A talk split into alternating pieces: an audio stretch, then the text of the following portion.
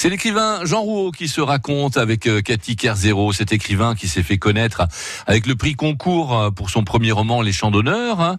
Et euh, on va plonger dans son histoire familiale. Jean Rouault qui a débuté à Cambon, au nord-ouest de Nantes, en 1952. Et fin 52, j'y tiens beaucoup parce que c'est tous les ans c'est le même cauchemar. C'est-à-dire qu'à peine j'ai un âge, aussitôt 17 jours après, je me retrouve avec un an de plus. C'est-à-dire que je n'arrive jamais à me caler sur mon âge réel comme ça. Donc naissance dans une famille de commerçants qui n'y arrivent plus. Euh, mon père, à ce moment-là, au moment de ma naissance, part sur les routes pour devenir représentant. Puis, euh, c'est-à-dire qu'il partait, je sais pas, un mois, un truc comme ça. Donc, c'est quelqu'un que j'ai euh, peu vu. Il est mort, donc, en, j'avais 11 ans.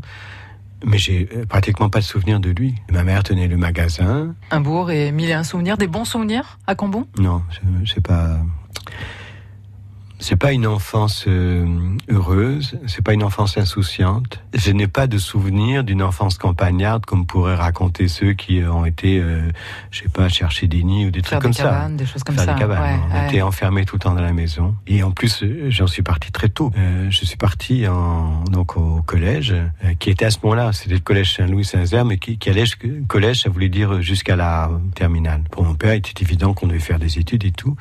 Et donc, comme il y avait c'était pas possible d'y aller tous les jours, donc euh, je suis retrouvé pensionnaire à 9 ans, quand je suis rentré en sixième.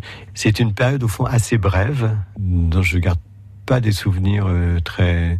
Enfin, c'est pas malheureux, hein, c'est pas ça, mais c'est triste. Et puis après, donc... Euh, le collège, c'était un cauchemar pour moi. La mort de mon père arrive là-dessus.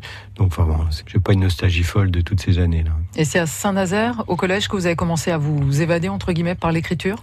C'est oui, mais c'est surtout que c'est à Saint-Nazaire que j'ai commencé à ne plus rien faire. Avant, j'étais un, un, très très bon élève. Il y avait un côté petit euh, surdoué là quand j'étais euh, à l'école primaire. Ouais. Oui, puis même avant. Enfin, j'ai appris à écrire avant, à lire et à écrire avant d'entrer à l'école. Et, et, et d'un coup là, quand je suis arrivé à Saint-Nazaire, j'étais malheureux et je n'ai plus rien fait. J'ai arrêté de travailler et donc tout est passé dans la rêverie assez vite, enfin de deux ans ou trois ans après j'ai découvert ça. Je sais pas le, mécanisme qui, m'a fait basculer dans l'écriture, parce que en plus j'avais deux ans d'avance, donc euh, à cet âge-là ça pousse, donc j'étais toujours le, plus petit. Et physiquement, c'est sûr, j'étais pas la terreur des cours de récréation. Et j'ai vu ce pouvoir de l'écriture comme il en imposait. Je faisais des vers, par exemple, et des alexandrins, des octosyllabes et tout, une espèce de, de, pamphlets sur les sur les, profs, etc. Donc qui circulaient sous le manteau. Et j'ai vu l'admiration. On vous respectait pour ça. Voilà. Et là, il y a ce statut particulier de l'artiste qui est préservé. Et ça, j'ai éprouvé ça à ce moment-là.